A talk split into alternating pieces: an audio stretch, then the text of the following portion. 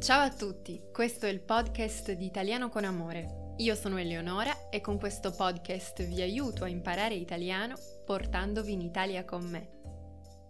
Benvenuti in questo secondo episodio dedicato all'estate italiana. Come vi dicevo nell'ultimo episodio, dedicherò 5 momenti, 5 puntate all'estate italiana, appunto, a raccontarvi curiosità, storie, ricette su questo periodo dell'anno così bello che, che è quello che va da giugno a settembre. E allora iniziate a sentire tutti i profumi dell'estate che arrivano fino a voi in qualsiasi posto vi troviate. Con questo podcast nei prossimi dieci minuti sentirete tutti gli odori, i profumi e i sapori di un'estate italiana. Allora, iniziamo subito parlando, come vi ho promesso nell'ultimo episodio, di cibo, di alimentazione.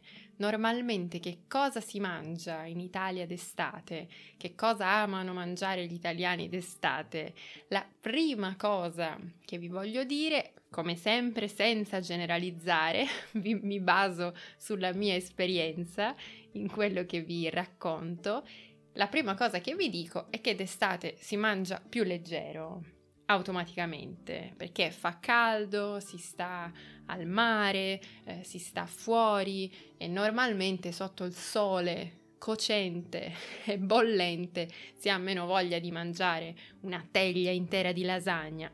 È possibile, è plausibile che si mangi la lasagna d'estate sotto il sole, ma diciamo che normalmente si tende a mangiare un po' più leggero.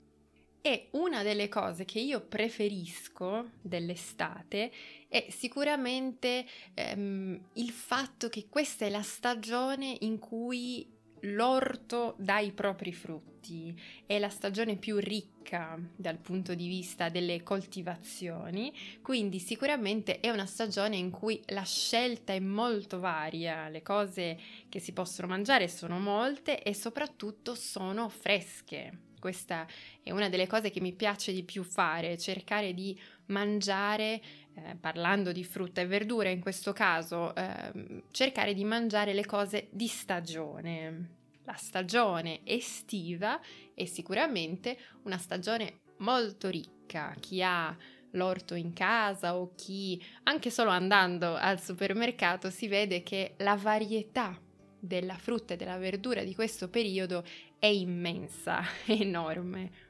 Io, se mi seguite su Instagram, lo sapete, se no ve lo dico adesso, eh, ho un piccolissimo orto qui, eh, qui, nel mio giardino e durante la mia infanzia e adolescenza ho eh, partecipato alla coltivazione dell'orto di famiglia perché i miei nonni avevano un orto, quindi ho un legame molto, molto forte e molto affettivo con il coltivare il proprio cibo, quindi coltivare le cose eh, che si mangiano. E l'estate è la stagione perfetta per fare questo, perché, come vi dicevo, l'orto in questo periodo ci dà tante soddisfazioni. E allora, che cosa possiamo trovare in quest'orto? Se siete in Italia in questo periodo, che cosa vi consiglio di comprare? Quali sono le cose più fresche? Di sicuro, parlando di frutta e verdura, iniziamo dalla frutta. Preparatevi perché oggi il vostro vocabolario alimentare o aumenterà tantissimo o rivedrete, riascolterete tante parole per praticare un po', anche se le conoscete già. Partiamo dalla frutta. La, diciamo il rappresentante come frutta di questo periodo dell'anno, dell'estate, è di sicuro l'anguria.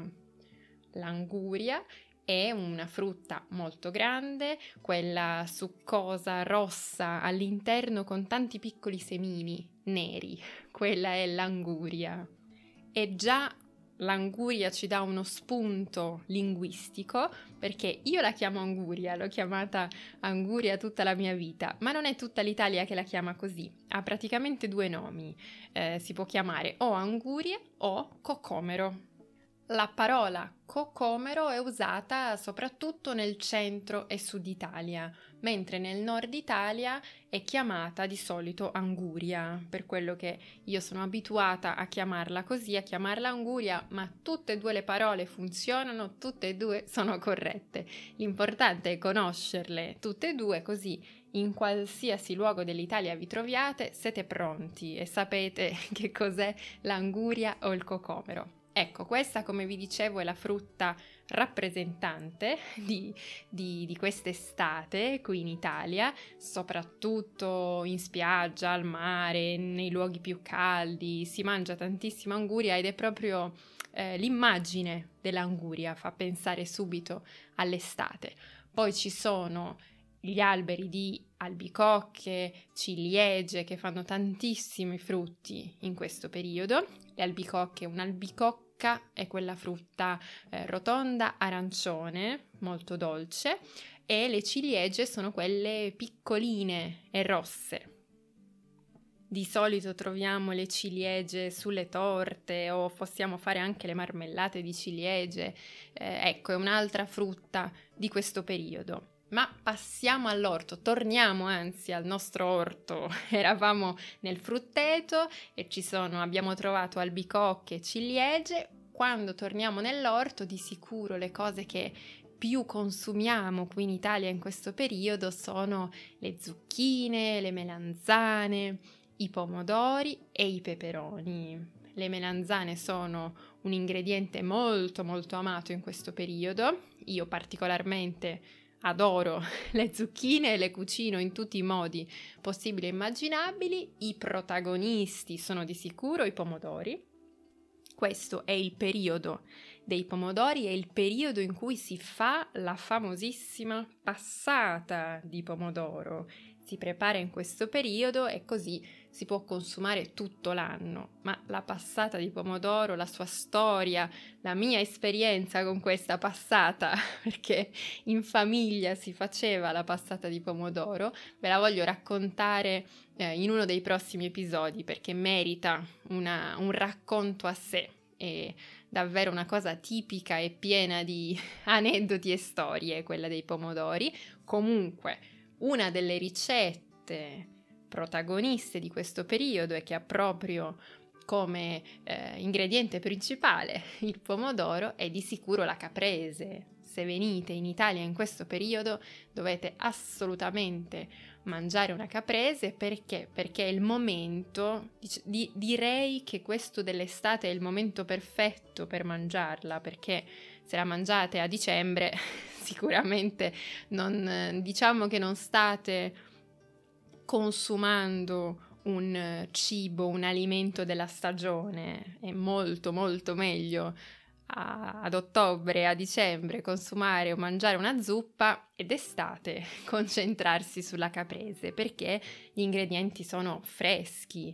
Il pomodoro di questo periodo è sicuramente il pomodoro più buono dell'anno e anche eh, per la natura è molto meglio consumare i prodotti della stagione. Quindi assolutamente obbligatorio d'estate in Italia mangiare caprese, che è questa ricetta conosciuta praticamente da tutti anche a livello internazionale, è diventata molto famosa, eh, che è composta da pochissimi ingredienti, mozzarella, pomodoro, olio, sale, basilico ed è finita. Questa è l'insalata caprese. Capite che è una ricetta così ehm, semplice si basa completamente sugli ingredienti, quindi gli ingredienti devono essere buoni. Per me la caprese è forse una delle ricette che più rappresenta la cucina italiana, perché mostra quanto gli ingredienti siano la parte principale, quasi più della preparazione. E sono gli ingredienti che fanno il piatto e che rendono tutto così buono. E allora potrei parlarvi per ore di caprese, ma mi fermo qui. Oltre alla caprese, cos'altro mangiamo in questo periodo? Cos'altro consumiamo? Sicuramente parlando di pomodori, questo è anche il periodo perfetto per mangiare una buona bruschetta, è un'altra cosa che si consuma molto qui in Italia in questo periodo, è, fresco, eh, il pomodoro è come vi dicevo, nel suo momento di massimo splendore, quindi di sicuro una bruschetta più buona di quella che trovate in questo periodo mm, non la potete trovare durante l'anno. Un'altra cosa che eh, l'ho lasciata per ultima, ma perché diciamo che non c'è bisogno che ve lo racconti io, che questo è, è uno degli alimenti preferiti in questo periodo estivo, è il gelato. Anche il gelato merita tanti discorsi a sé che vi farò presto anche con una sorpresa, ma non vi voglio anticipare niente.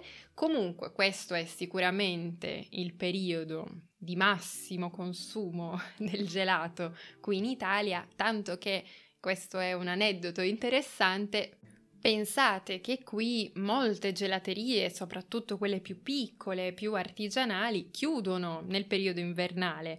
Perché gli italiani d'inverno non mangiano, non consumano tantissimi gelati, anzi di solito nelle città d'arte, nelle città più turistiche, se si vede una persona con un gelato in mano da ottobre in poi difficilmente quella persona sarà italiana perché è abbastanza drastico questo cambiamento di alimentazione. Di solito davvero il gelato è considerato un cibo dell'estate, un alimento dell'estate. Bene, anche per oggi abbiamo terminato la nostra chiacchierata, spero di avervi fatto venire voglia di prepararvi una buona caprese o di mangiarvi una caprese quando sarete qui in Italia. Io vi ringrazio come sempre per avermi fatto compagnia in questa chiacchierata e noi ci sentiamo prestissimo nel prossimo episodio. Ciao e arrivederci!